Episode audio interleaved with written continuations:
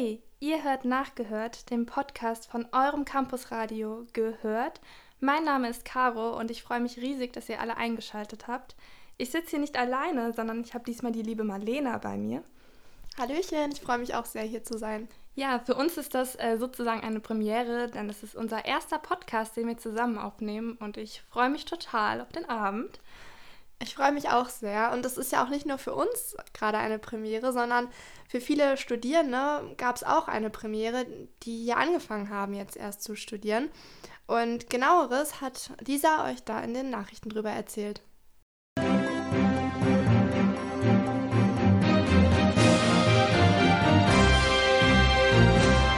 Die Nachrichten mit Lisa Jelting. Neuer Vizepräsident gewählt. Zahl der Studierenden bleibt konstant.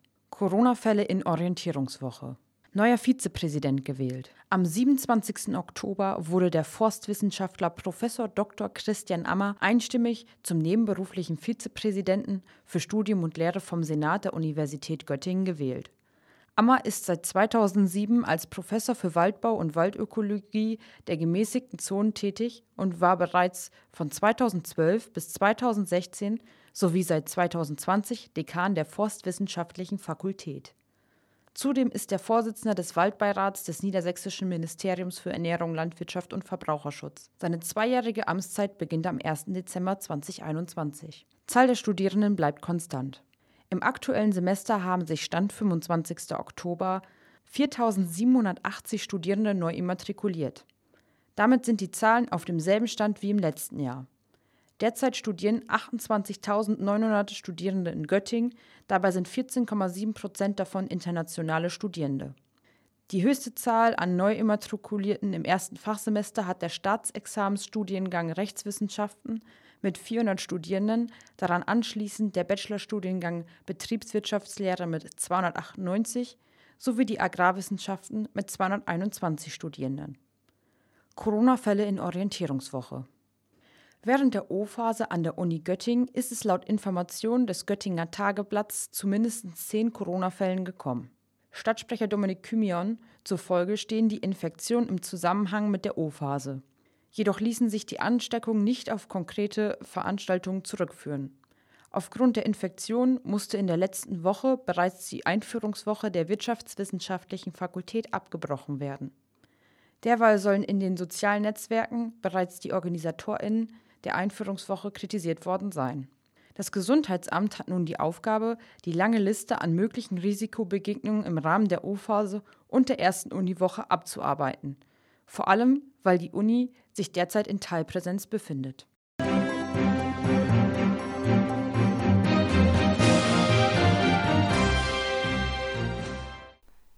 Für viele der neuen Studierenden beginnt jetzt ein neuer Lebensabschnitt und womöglich sind sie das erste Mal in eine WG gezogen und erleben nun allerlei kuriose WG-Geschichten. Lynn und Jule sind auf die Straße gegangen und haben verschiedene WGs oder Mitglieder aus WGs interviewt und die haben euch ganz lustige Geschichten zusammengefasst. Viel Spaß dabei. So langsam hat das neue Semester gestartet und wir haben uns gefragt, wer ist neu in WGs gezogen, was gibt es so für Stories und deswegen sind wir heute hier in Göttingen und haben ein paar Menschen befragt nach ihren witzigsten, lustigsten oder traurigsten WG-Stories und heute äh, haben wir ein paar rausgefiltert. Alexa hat uns ja einen typischen Klassiker zu erzählen, den bestimmt schon ganz viele ZuhörerInnen von euch mal erlebt haben und sich damit eventuell identifizieren können. Und zwar äh, hat sich unsere Nachbar-WG gerne ähm, immer auf dem Weg zum Fitnessstudio aus ihrer Wohnung ausgeschlossen. Ähm, und eines Tages äh, tatsächlich auch so, dass sie bei uns geklingelt haben und äh, wir dann äh, gemeinsam versucht haben, mit Kreditkarten die Tür wieder aufzubekommen. Am Ende kam dann noch der äh, griesgrämige Nachbar, äh, älterer Herr aus dem Erdgeschoss dazu und hat sein ähm, Werkzeugkoffer zur Verfügung gestellt und wir haben gemeinsam versucht, die Tür wieder aufzubekommen. Leider hat alles nichts geholfen und der Schlüsseldienst musste kommen, hat sie irgendwie relativ viel Geld gekostet. Und bis dahin äh, durften sie bei uns in der Wohnung überbrücken. Auch das Verrichten kleinerer und vor allem größerer Geschäfte kann in WG-Wohnungen zum Problem werden, wenn der Rahmen gesprengt wird. Davon erzählt euch Markus jetzt. Wir haben eine kleine WG-Story, wir sind eine Dreier-Jungs-WG und seit einem halben Jahr haben wir einen neuen Mitbewohner. Und Der legt tatsächlich die verrücktesten Bomben ins Klo, die es wahrscheinlich so gibt. Und wir haben irgendwann mal eine Alternative gesucht und haben bei uns in unserem kleinen schimmligen Keller unterm Haus ein Abflussrohr gefunden. Und immer wenn äh, die Situation da oben ein bisschen kritisch war, mussten wir dann jetzt den Ausweichplan in Sur, so genannt, ähm, die Speck Street Underground Bar, wählen und haben dort den Weg ins Abflussrohr direkt genommen und mussten dann jetzt immer ins Abflussrohr pinkeln und das wurden jetzt auch dann an unsere WG-Gäste weitergetragen und das ist jetzt so ein bisschen unsere Ausweichsituation. Viele von euch wohnen bestimmt auch in einem der 30 Studierendenwohnheime in Göttingen. Was es dort für Schrecken beim Müll rausbringen geben kann, davon erzählt euch jetzt Leon. In dem Wohnheim, in dem ich mal gewohnt habe, gibt es einen großen Platz, wo alle Mülltonnen stehen und wo die Flure ihren Müll immer ablagern. Als eine Mitbewohnerin zur Biotonne gegangen ist und die aufgemacht hat, hat sie einen riesen Schreck gekriegt, äh, weil sie einen Rehkopf angeschaut hat.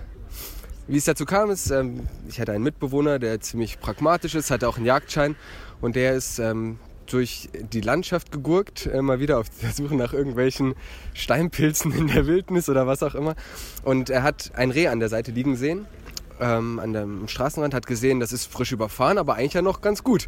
Und hat das dann kurzerhand einfach äh, in den Kofferraum gepackt und bei uns im Wohnheim dann auseinandergenommen äh, und eingefroren. Davon wussten halt äh, die allermeisten nichts und äh, so kam es dann zu dieser ähm, etwas überraschenden Begegnung an der Mülltonne. Oh wei, also das ist wirklich eine echt gruselige Geschichte. Ähm, die Vorstellung allein, dass ich die Mülltonne öffne und mir da ein Rehkopf entgegenschaut, äh, das mag ich mir gar nicht ausmalen. Einen etwas anderen Schock hat aber Carlas Mitbewohnerin bekommen. Eine meiner Mitbewohnerinnen kam mal abends nach Hause und hat dann auf meinem Stuhl einen Kleiderhaufen gesehen und dachte, das sei mein Körper. Und deswegen ist sie halt in mein Zimmer gestürmt und dachte, ich sei tot obwohl ich gerade mit meiner Serie im Bett lag und es war halt ein ganz, ganz witziger Moment. So, das waren ziemlich, ziemlich coole Anekdoten aus WGs, die uns die Studierenden erzählt haben. Ich musste zum Teil echt richtig, richtig schmunzeln erinnert mich tatsächlich auch ein bisschen selbst an meine WG. Vielleicht geht es euch ja gerade ähnlich. Vielleicht seid ihr gerade irgendwie im Bus, im Zug, zu Hause in eurer eigenen WG, ähm, im Auto und hört das hier gerade. Äh, oder plötzlich richtig Lust bekommen, selbst in eine WG zu ziehen, um Stories irgendwann mal zu erzählen. Ähm, kann ja alles passieren. Mir hat es auf jeden Fall sehr, sehr gut gefallen und ich fand es super, super lustig. Ja, super interessant, was in den WGs alles so passiert ist. Äh, Gerade die Geschichte mit dem Aussperren hat mich so an mich selbst erinnert. In meiner ersten WG haben meine WG-Partnerin und ich uns auch einmal ausgeschlossen, mitten in der Nacht an einem Sonntag. Und äh, das war sehr kurios, weil der Schlüsseldienst irgendwie drei Stunden entfernt anreisen musste. Und wir hatten natürlich super Hunger irgendwann und waren äh, durchgefroren und konnten leider nur im Flur sitzen, weil unsere Nachbarn alle nicht da waren. Und dann saßen wir abends um elf mit äh, chinesisch bestelltem Essen im Flur und haben da unsere kleine Flurparty gemacht und auf den Schlüsseldienst äh, gewartet. Ja, das war auf jeden Fall auch eine sehr kuriose Geschichte, die mir immer im Gedächtnis bleiben wird. Und was mir auch eingefallen ist, die Geschichte mit, der, mit dem stillen Örtchen im Keller, die hat mich so ein bisschen an unsere WG erinnert, denn äh, wie ihr vielleicht wisst oder vielleicht wissen das auch gar nicht alle von euch, wohnen Marlena und ich zusammen in einer WG und wir haben auch so einen kleinen versteckten Ort, nämlich die KDS. Magst du uns denn ein bisschen was darüber erzählen, was die KDS in unserer WG ist, Marlena? Ja, das mache ich. Ähm, die KDS, ähm, lang die Kammer des Schreckens, ist bei uns in der WG ja so ein kleiner Abstellraum eigentlich, wo sich eine Toilette drin befindet. Wirklich, die ist winzig klein und mit so einer Schiebetür wir stopfen da einfach immer alles rein, was uns so in die Hände fällt. Ja, ich glaube, der Staubsauger steht gerade ja. auf der Toilette. Ne? Ja, ganz verrückt. Und das Ding hat auch noch ein kleines Fenster sogar. Ähm, ja, und dann ist da halt diese Toilette drin. Und wenn es wirklich mal dringend ist und das Bad ist besetzt oder so, dann alles rausschaffen und dann geht es in die KDS. ähm, ja, es ist halt ein bisschen eng, also eventuell muss man dann die Füße aus dem Fenster baumeln lassen, um das überhaupt zuzukriegen. Aber wir haben da unsere Alternativen. Ja, das stimmt. Es ist immer äh, sehr lustig, wenn jemand dringend auf Toilette muss und dann alles Mögliche im Flur rumsteht. Aber wir sind froh, dass wir sie auf jeden Fall für den Notfall haben. Und wo wir gerade bei der Kammer des Schreckens sind, passend zu Harry Potter, ähm, ist mir der nächste Begriff oder kommen wir zu dem nächsten Begriff dieser Sendung. Und zwar, sagt dir denn der Begriff Cantaloupe etwas? Könnte Bestandteil eines Harry Potter-Films sein. So viel verrate ich dir, das ist es nicht. Hm. Was könntest du dir denn darunter vorstellen? Cantaloupe. Hm. Also ich muss da direkt an solche Loop Stations denken. Mhm. Also solche Dinger, wo Straßenmusiker zum Beispiel ähm, immer wieder Beats aufnehmen und die dann immer dann abspulen. Vielleicht hat das irgendwas damit zu tun. Mhm. Ähm, ansonsten Cantaloupe. Vielleicht, vielleicht in, einer, in einer Bierbrauerei oder so, dieses Laufband. Und das sind so eine Cantaloupe oder so, ich weiß ja, nicht. Ja, äh, keine schlechte Ideen auf jeden Fall. Pass auf jeden Fall gut auf, was Johann uns in seinem neuen Beitrag über Cantaloupe erzählt. Vielleicht erfahren wir dann, was es mit diesem merkwürdigen Begriff auf sich hat. So viel kann ich schon mal vorwegnehmen. Es ist keine Loop Station und ähm, es ist auch kein Bestandteil in einem Harry Potter Film. Ja, dann äh, viel Spaß mit dem Beitrag von Johann. Es wird kühler draußen, früher dunkel und einfach ungemütlich. Zeit, reinzugehen und ein Spiel zu spielen. Ich möchte heute euch kein klassisches Spiel an Herz legen, sondern ein interaktives Abenteuerspiel. Das Spiel heißt Cantaloupe und ist 2020 erschienen. In dem Spiel geht es darum, verschiedene Gegenstände einzusammeln und Codes zu lösen. Diese können zu Dialogen führen oder weitere Gegenstände freischalten, die euch weiterbringen. Erst dachte ich, boah, irgendwie langweilig. Es ist nur irgendein so Buch. Doch dieses sogenannte Buchspiel hat mich überzeugt. Man taucht ein in eine wundervolle Welt, die liebevoll gestaltet worden ist. Man entdeckt auf jeder Seite neue Abenteuer, neue Räume, neue Welten. Mich hat vor allem überzeugt, dass man dieses Spiel auch alleine spielen kann. So habe ich aufgrund meines Praktikums gerade viel Zeit für mich selbst. Da ist ein Spiel eine willkommene Abwechslung. Doch nicht nur alleine bringt dieses Spiel Spaß, auch mit anderen Leuten bringt es Spaß, in diese Welt einzutauchen. Man sollte es aber mit den gleichen Leuten spielen und man kann es nur einmal spielen. Es ist ein Abenteuerspiel. Man ist damit mehrere Abende beschäftigt. Oder vielleicht eine Tagesaktion. Angegeben ist die Spieldauer mit 5 bis 8 Stunden. Dieses halte ich für realistisch, wenn man sich schlau anstellt. Also, Holt euch Cantaloupe und entdeckt eine wundervolle Welt. Ja, vielleicht hat Johann euch ja für das Spiel begeistern können. Lasst es uns auf jeden Fall auf Social Media oder auf anderen Kanälen wissen, wenn, wenn ihr euch da mal reingefuchst habt. Ähm, jetzt kommen wir wieder zu einem ganz anderen Thema. Also wir waren ja eben schon mal so ein bisschen bei dem Mystischen und Harry Potter und so weiter. Jetzt geht es auf jeden Fall wieder in, in eine ähm, historische Richtung. Und zwar hat Antonia ähm, eine Zeitreise für euch vorbereitet, ein Zeitgeschehen und wird euch mal ein bisschen was über die ehemalige Hauptstadt Deutschlands erzählen. Viel Spaß dabei. Zeitgeschehen. Eure Campusradio Zeitreise.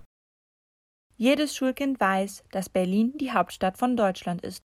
Aber das war nicht immer so. Denn zwischen 1949 und 1991 wurden von Bonn aus alle Regierungsgeschäfte der Bundesrepublik geführt. Aber warum eigentlich ausgerechnet die kleine Provinzstadt am Rhein, die nicht annähernd an Köln, Berlin oder Frankfurt heranreicht?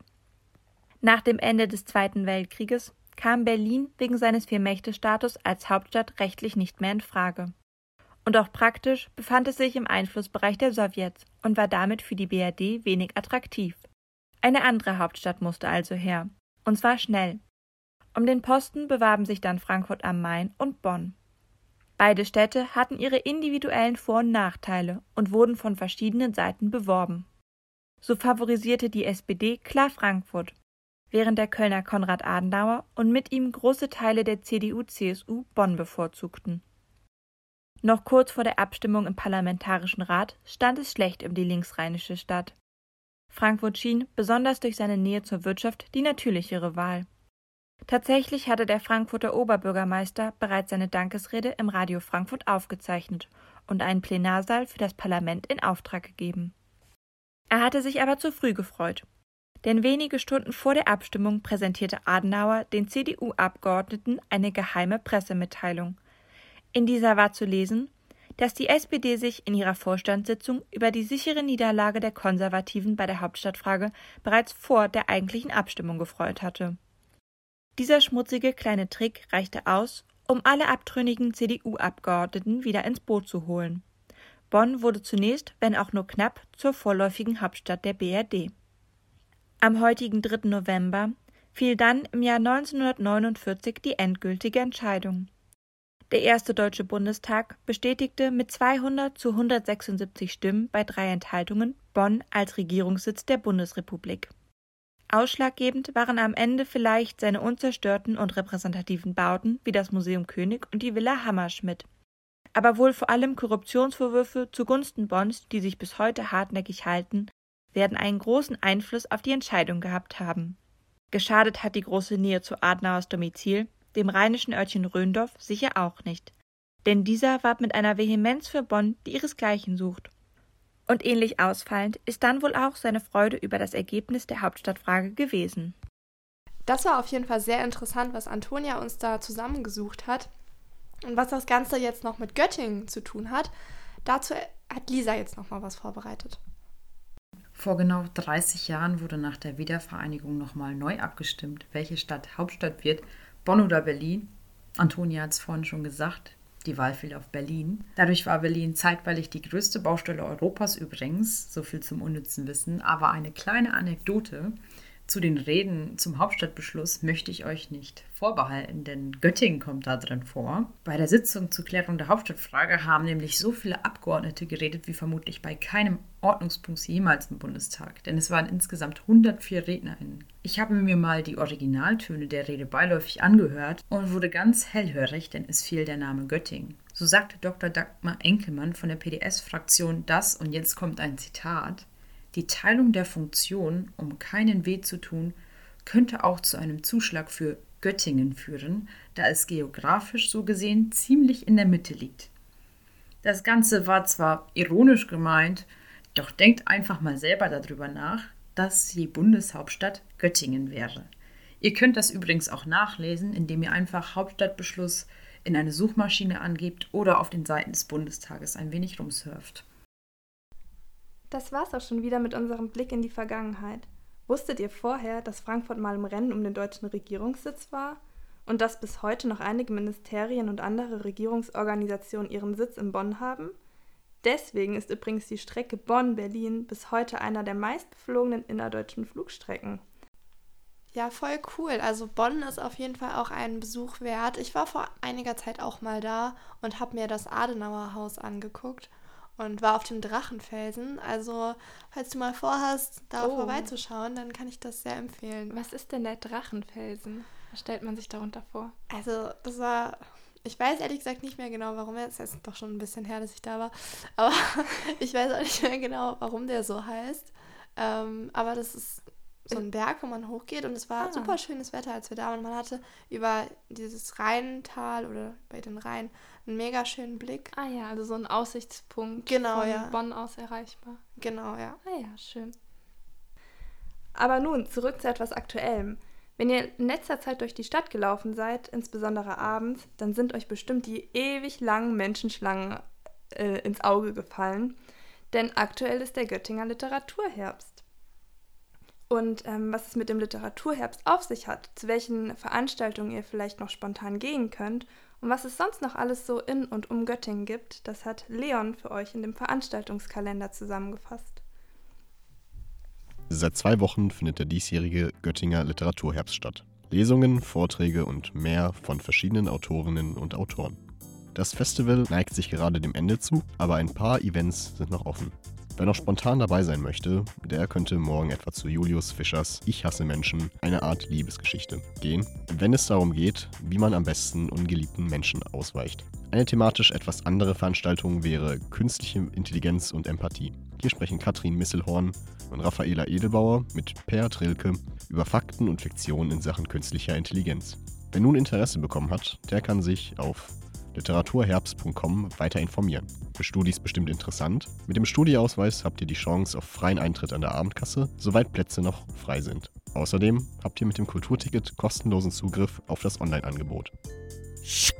Ein neues Semester bedeutet auch ein neues Programm für das Unikino. Bald gibt's wieder Kinofeeling im Hörsaal zum kleinen Preis. Gleich morgen könnt ihr zum Beispiel die Krimikomödie Knives Out im ZHG 11 schauen. Wer gerne Filme im Originalton schaut, der kann am 9.11. auch das Oscar-prämierte Drama Green Book ansehen.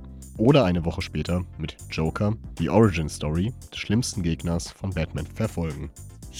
Ab Freitag gibt es eine neue Vorstellung im Theater im OP. Bei Der Mann, der sich nicht traut, geht es um einen Standesbeamten, der heiraten hasst und seinem Job aus dem Weg geht, bis sein Sohn heiraten will.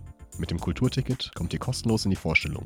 Über theater-im-op.de könnt ihr Karten reservieren. Beim Jugendtheater in Göttingen könnt ihr am 7. November in die indische Kulturwelt eintauchen. Beim Abend mit klassischem indischen Tanz geht es um Inspiration und Abwechslung vom grauen Herbstalltag. In der Lokhalle ist einen Tag später dann der Komiker Otto zu Gast. Tickets sind noch zu haben. Ein anderer Veranstaltungstipp wäre noch Reis ergänzte Spülmaschine am 13.11. Im Exil könnt ihr dann das Musik-Comedy-Duo in der Liedershow sehen, in dem jedes Genre vertreten ist. In der Show geht es dabei nicht nur um Musik. Im sportlichen Teil sollen dann nicht nur die Lachmuskeln angestrengt werden. Und das war's auch schon wieder mit unserem Podcast für heute. Wir hoffen, dass ihr jede Menge Freude hattet beim Hören. Und wir freuen uns, wenn ihr uns zum Beispiel Feedback gebt und uns an unsere E-Mail-Adresse schreibt, gehört.gmx.de oder uns auch auf Instagram gehört schreibt. Ja, und wenn ihr Lust habt mitzumachen oder ansonsten uns irgendwas mitteilen wollt, dann lasst es uns wissen. Genau. Die nächste Sendung findet statt am 17. November und wie immer um 20 Uhr im Stadtradio. Und der Podcast wird dann wie immer am Tag danach, am dem 18. November um 20 Uhr veröffentlicht. Auf allen gängigen Podcast-Formaten. Wir freuen uns auf ein Wiederhören mit euch und bis dann. Tschüss. Das ist so komisch, sobald sowas läuft, ist man direkt ist aufgeregt, oder? Ja, und man, ja. Und man, man wird so, man fängt an Blödsinn zu reden, so ja. wie ich jetzt gerade, ja. Ich hätte jetzt sagen müssen, ich freue mich hier zu sein, ne? Ja. Egal. Egal. Ich freue mich, also nur, dass du es weißt. Ja, okay, das freut mich sehr, dass du. ja, das war's auch schon wieder mit unserer Sendung heute. Wir hoffen, dass ihr jede Menge Ideen und. Ideen Menge, nee. und Bastelideen. Spielideen. äh, dass ihr jede Menge. Ähm, Spaß hat. Spaß, ein bisschen Spaß muss sein.